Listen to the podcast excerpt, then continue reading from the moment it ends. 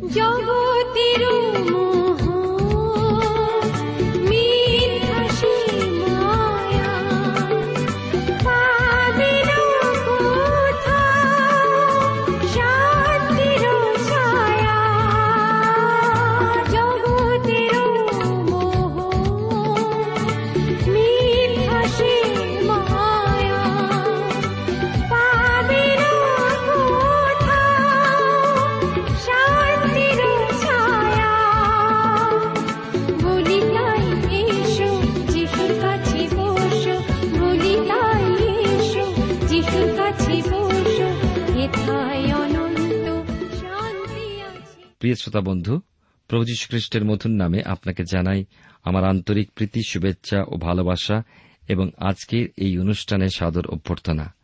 আপনি জীবনবাণীর অনুষ্ঠান শুনছেন। এই অনুষ্ঠান শুনতে শুনতে আপনার মনে যে কোনো প্রশ্ন আসে, আপনি নিশ্চয়ই করে আমাদেরকে লিখে জানান। আর আপনি যখন আমাদের কাছে পত্র দেন নিশ্চয় করে আপনার পুরো ঠিকানা গোটা গোটা অক্ষরে পিনকোড সহ উল্লেখ করবেন। আমাদের ঠিকানা যদি আপনার কাছে নেই তবে চটপট এখনই লিখে নিন।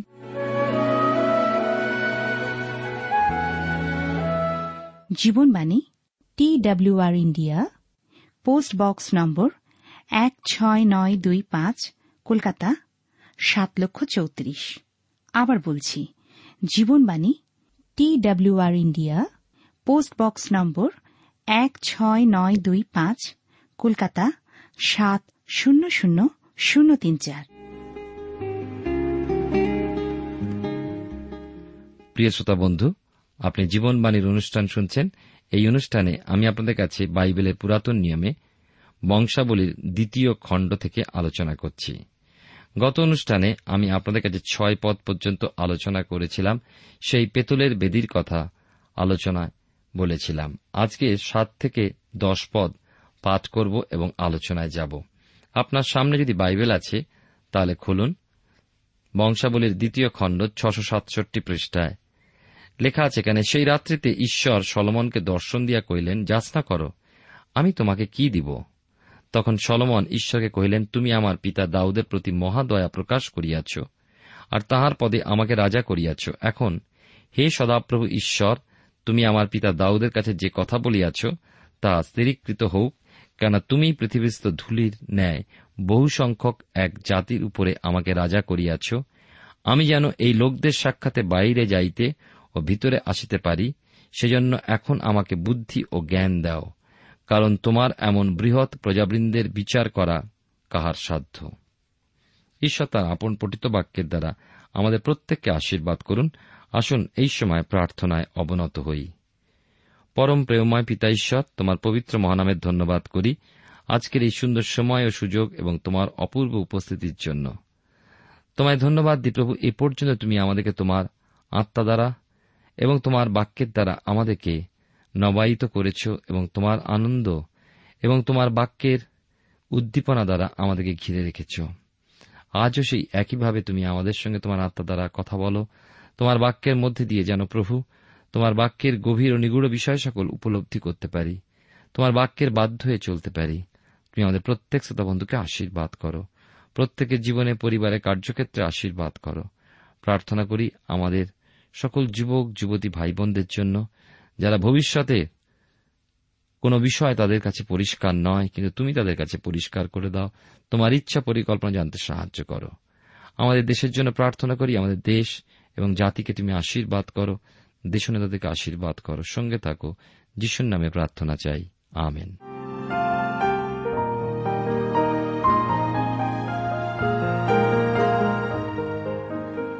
প্রিয় শ্রোতা বন্ধু আপনি জীবনবাণীর অনুষ্ঠান শুনছেন। এই অনুষ্ঠানে আমি আপনাদের কাছে বাইবেলের পুরাতন নিয়মে দ্বিতীয় বংশাবলী তার একের অধ্যায় সাত থেকে দশ পদ পাঠ করেছি।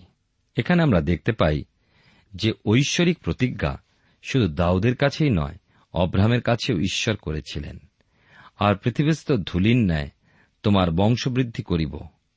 কেহ যদি পৃথিবীস্থ ধুলি গণিতে পারে, তবে তোমার বংশ গণা যাইবে।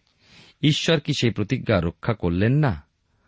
অগণিত মানুষের দিকে দেখে আপনার অন্তর কি এই সাক্ষ্যই প্রদান করছে না যে ঈশ্বর তাঁর প্রতিজ্ঞাতে অটল? ঈশ্বর প্রতিশ্রুতি দিয়ে তা রক্ষায় অবিশ্বস্ত নন।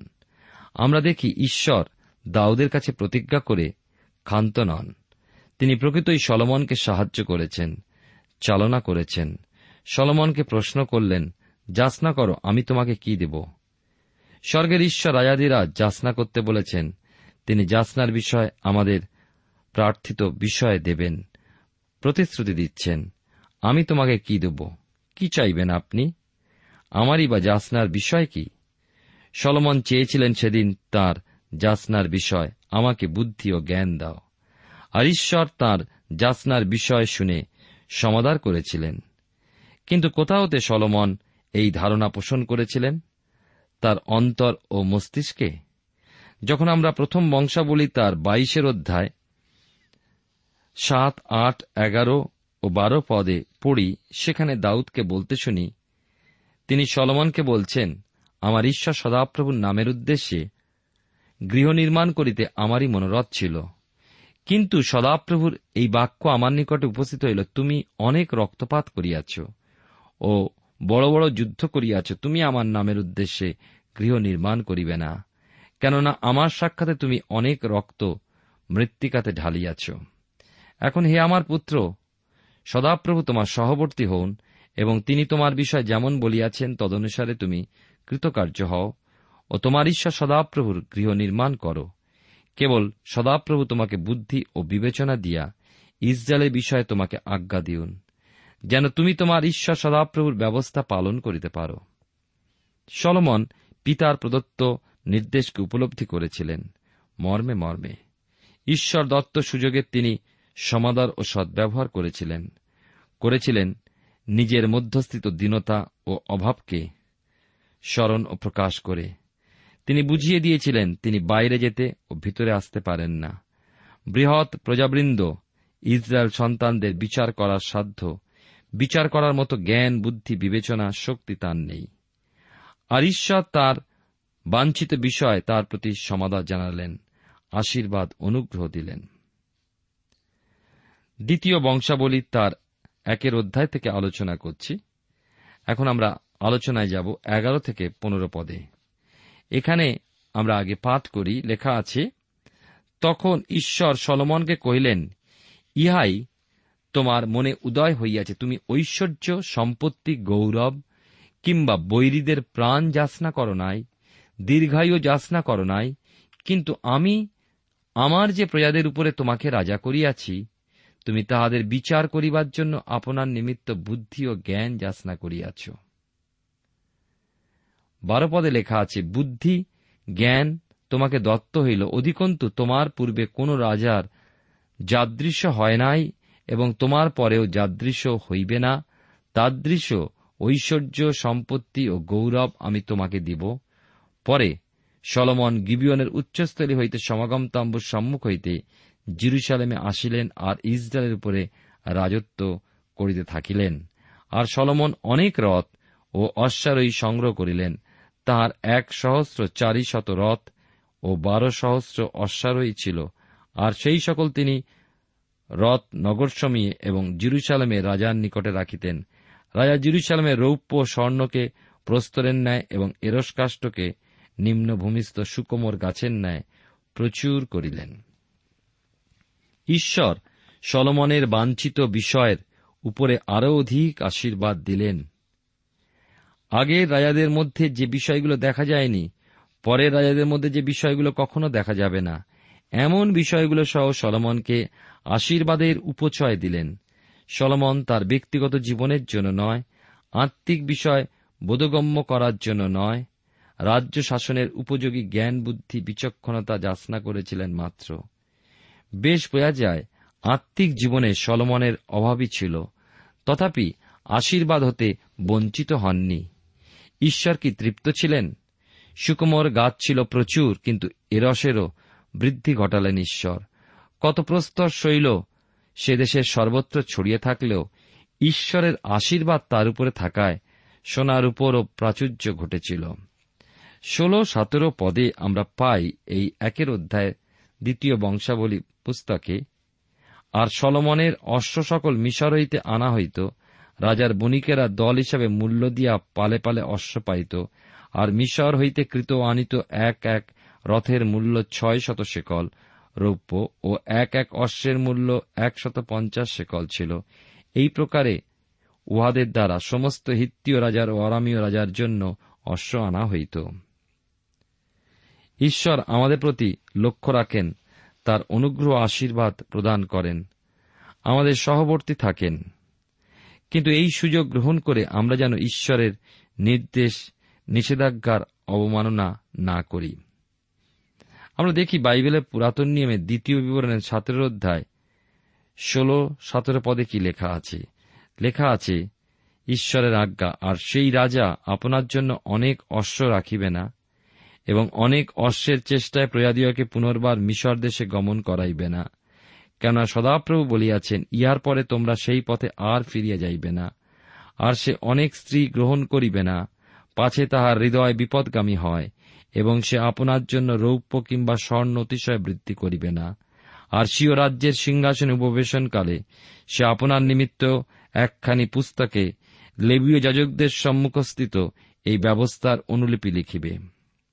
দেখুন, মিশর এক নিষিদ্ধ এলাকাতে তার যোগাযোগ অশ্ব সংগ্রহের জন্য, সংগ্রহ করার জন্য রথসমূহ আত্মিক দিকে মিশর জগৎকে দেখায়। এই মিশরেই ইসরায়েল জাতি দাস হিসাবে জীবনযাপন করেছিল একসময় মিশর হল ঈশ্বরের লোকের দাসত্বের স্থান। মিশর ঈশ্বরের লোকের পক্ষে নিষিদ্ধ এলাকা।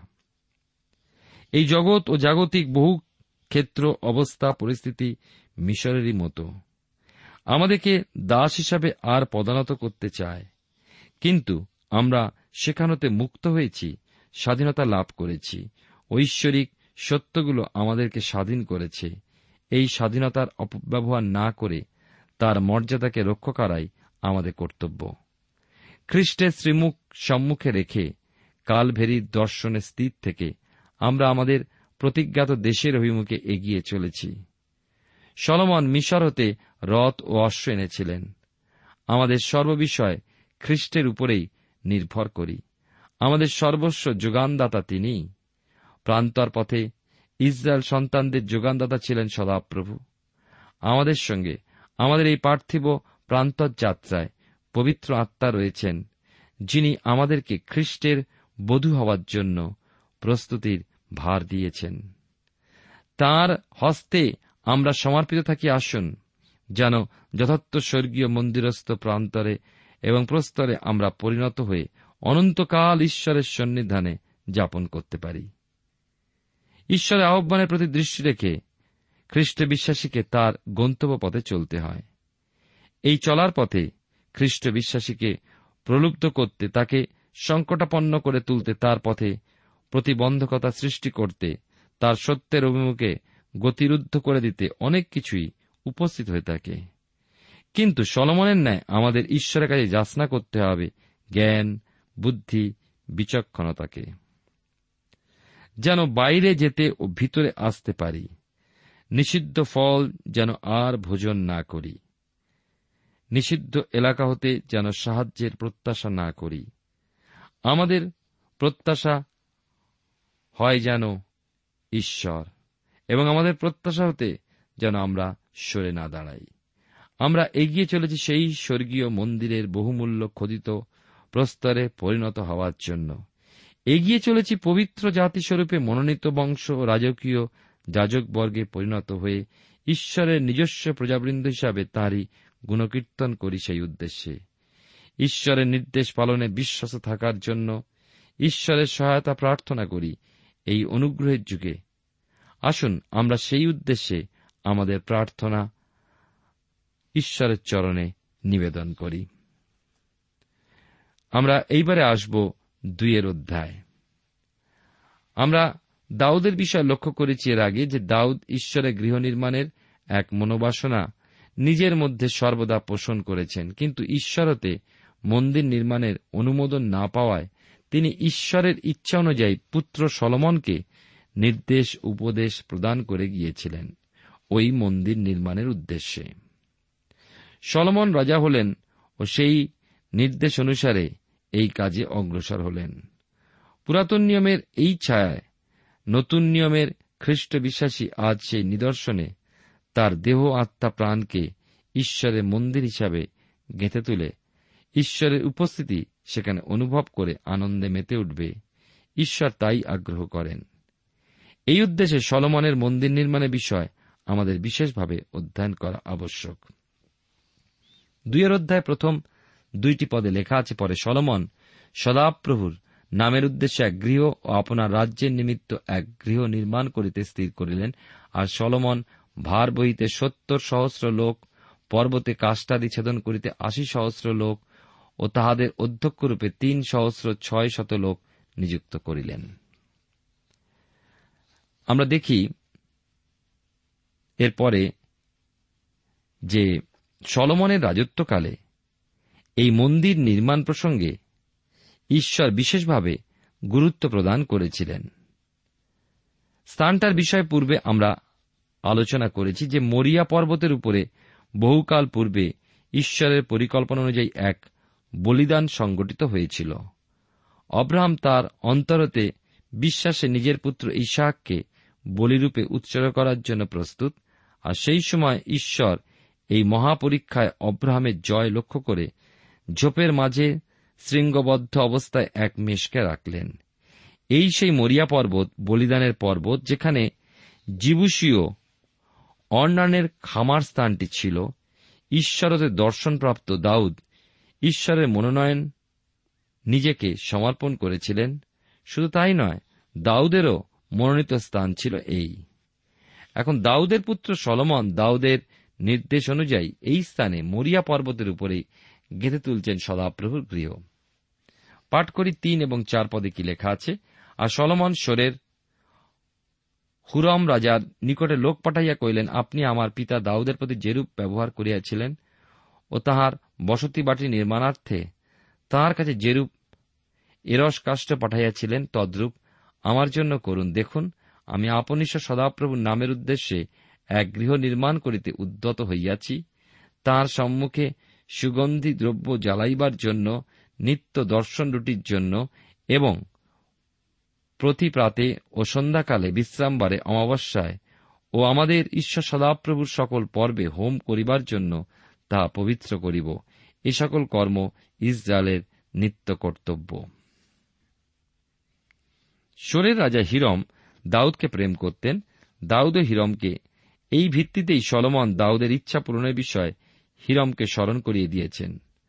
লক্ষ্য করা যায়, দাউদকে যত প্রেম করতেন হিরম, সলমনের ক্ষেত্রে, সেক্ষেত্রে কিছু সমস্যার উদয় হয়েছিল।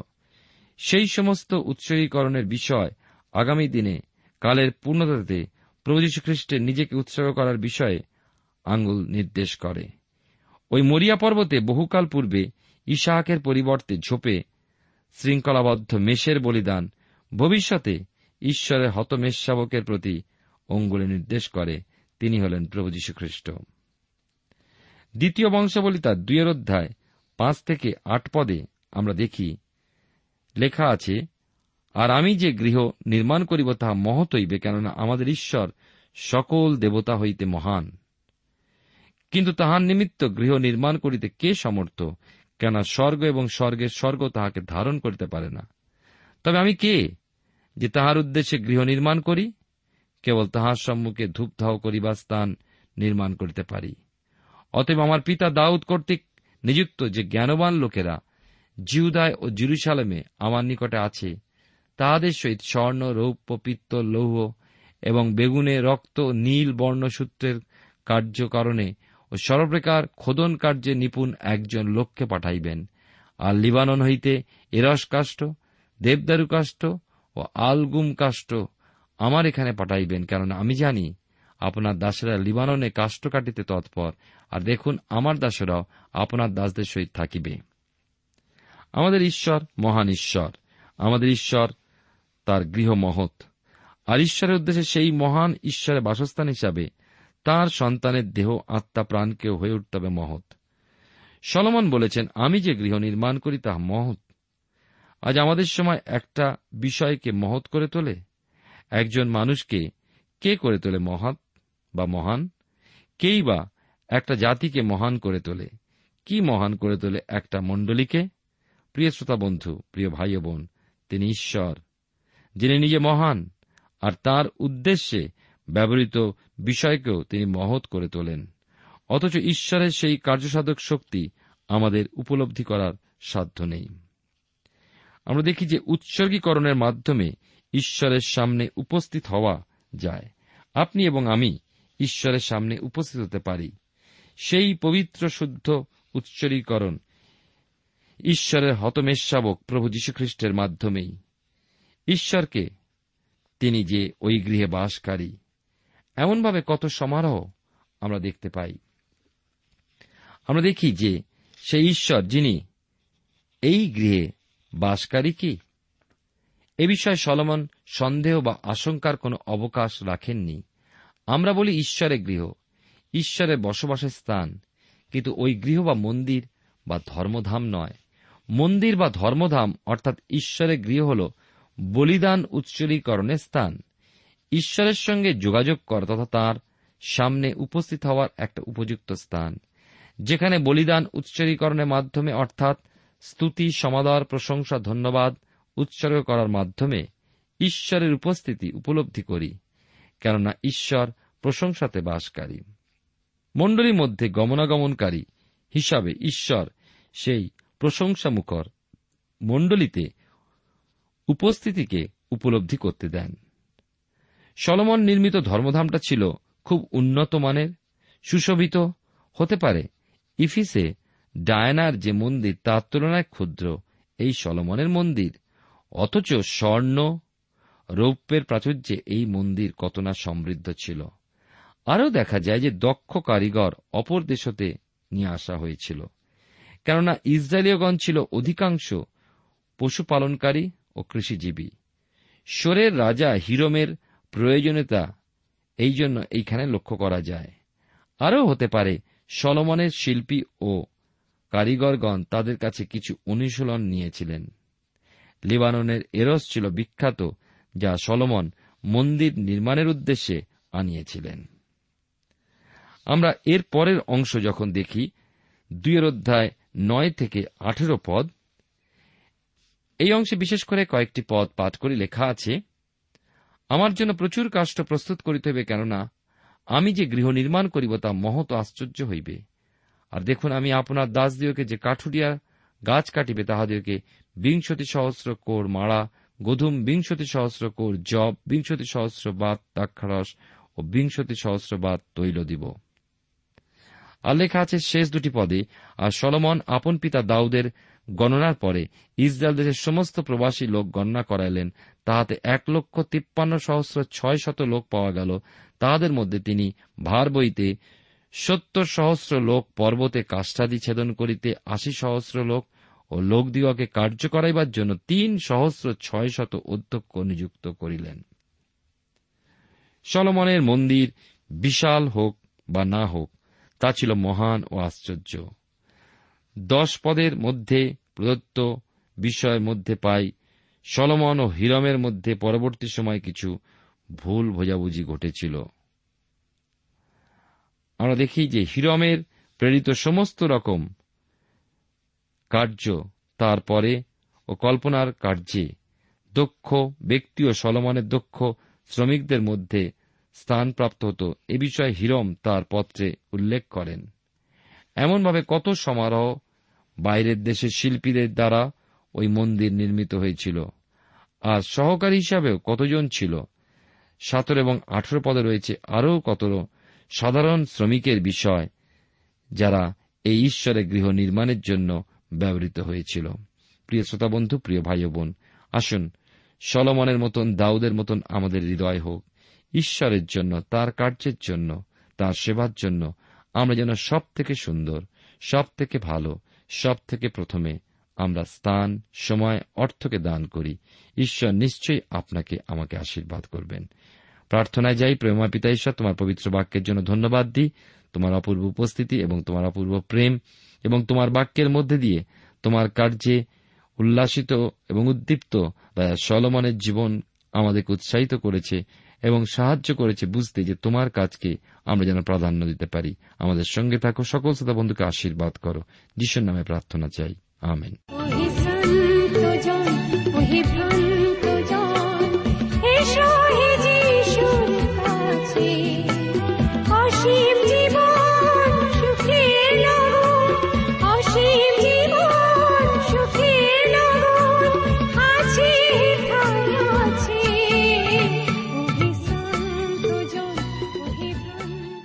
শ্রোতা বন্ধু, এতক্ষণ শুনলেন বাইবেল থেকে জীবনবাণীর আজকের আলোচনা।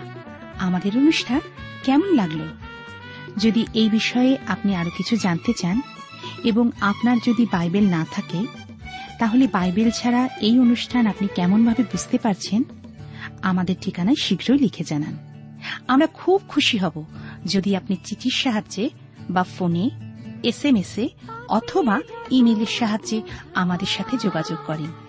আমাদের ঠিকানা হল Jibanbani T WR India, post box number এক ছয় নয় দুই পাঁচ, কলকাতা সাত লক্ষ চৌত্রিশ। আবার বলছি, Jibanbani T WR India, post box number এক ছয় নয় দুই পাঁচ, কলকাতা সাত শূন্য শূন্য শূন্য তিন চার। আমাদের ইমেলের ঠিকানা হল Bengali TTV at radio eight eight two dot com আবার বলছি Bengali TTV at radio eight eight two dot com আমাদের phone number two four three eight double zero four five two four three eight double zero four five এবং আমাদের mobile নাম্বারটা লিখে নিন nine four double three four nine seven two three five আবার বলছি nine four double three four nine seven two three five. আজকের সময় এখানেই শেষ। বিদায় নিচ্ছি। নমস্কার।